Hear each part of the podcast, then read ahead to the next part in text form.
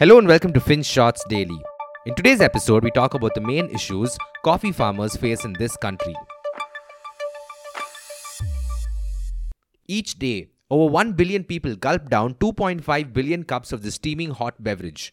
What was called the devil's drink in the 1600s has now become a staple concoction across the world. And there's one country that produces and exports most of this coffee Brazil. In fact, it produces a staggering 40% of the world's coffee, and they are the undisputed leader. But all's not well with Brazil. The world's biggest producer has been going through a bit of a rough patch. It has been hit by freakish weather, cold snaps, and frost combined with a lack of rain, which in turn has led to a fairly lackluster crop this year. Now, India is seeing a silver lining here. It thinks this could be an opportunity to export more of its own stuff. After all, the Coffee Board expects India to deliver a higher coffee output this year. And maybe Brazil's loss could be India's gain. Well, not so fast. India really hasn't been doing well on the export front of late. In fact, from FY12 to FY21, coffee exports have fallen by 3% annually, and that's because Indian coffee farmers are dealing with their own problems. For starters, there's climate change. You see, nearly 80% of India's coffee production comes from Karnataka and Kerala. But the past few years have been a damp squid. The rains have been erratic. Some years the monsoon came early, and other times it came with a vengeance.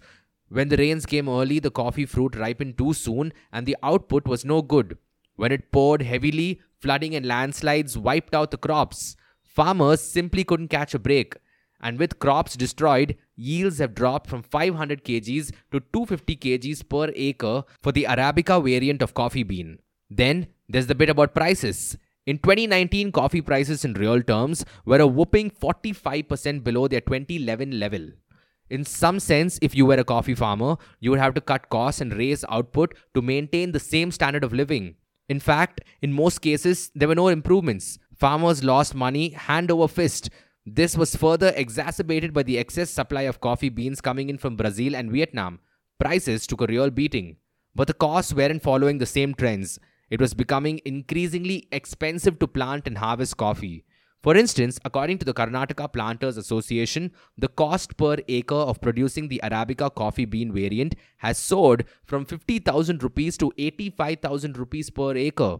This is just in the past three years. Fertilizer prices have shot up, Labor costs have also ballooned, and consequently, the coffee growing business isn't just that financially viable anymore. Many small farmers have sold their plantations or even begun cultivating other crops instead. And finally, there's the policy related matter. Even though coffee is a very important crop for India, it doesn't come under the purview of the Ministry of Agriculture. That's right, it's actually part of the Ministry of Commerce, and that classification creates its own issues. For instance, coffee growers may not get the same subsidies and benefits that are extended to India's farmers. Even a senior liaison officer of the coffee board, Yercaud and Kolli Hills, said, and we quote, Currently, we do not provide any subsidy to farmers. Unquote. And unlike many other crops, there isn't a minimum support price scheme pan India that can help alleviate this stress. Now, even if you were to ignore all these problems, India still wouldn't be able to ramp up coffee production quickly, simply because growing coffee is not an overnight affair. It takes 3 to 5 years for coffee trees to mature and yield bright red coffee cherries. And what's the government doing about all this? Well, they are attempting to amend the decades old Coffee Act of 1942 and replace it with Coffee Promotion and Development Bill of 2022. While it's too soon to spell out the specifics of the new act, hopefully it will have measures that will bring some respite to India's struggling coffee farmers.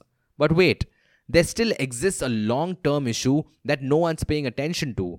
See, coffee is quite a sensitive crop. It needs the perfect temperature to bring out the best aroma and taste in the beans. Even if things get a little hotter, that can have an adverse impact on the quality of the beans.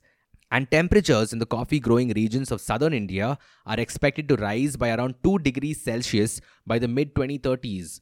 How are we going to combat this? No one knows yet. So, yes, it doesn't seem like India's coffee farmers are going to be able to sit back on their porch with a cup of joe and relish the tough times in Brazil. Pretty sad that. Thank you for listening to today's episode. FinShots Daily is available on a bunch of streaming platforms such as Spotify, Apple Podcasts, and Google Podcasts. So make sure you follow us on your favorite podcast streaming platform. Until next time.